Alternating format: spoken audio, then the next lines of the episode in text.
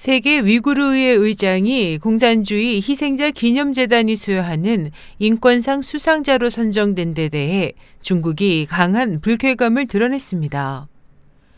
해외 언론에 따르면 미국 워싱턴에 있는 공산주의 희생자 기념재단은 신장 지구의 위구르족 민주주의 인권단체를 주도하는 돌쿤 이사 세계 위구르회 의장을 올해의 인권상 수상자로 선정했습니다. 이에 대해 중국 외무부는 공산주의 희생자 기념재단이 중국에서 살인을 포함한 강력 범죄로 수배된 인물을 수상자로 정했다며 그에게 인권상을 주는 것은 인권을 모욕하고 법률을 훼손하는 것이라고 주장했습니다.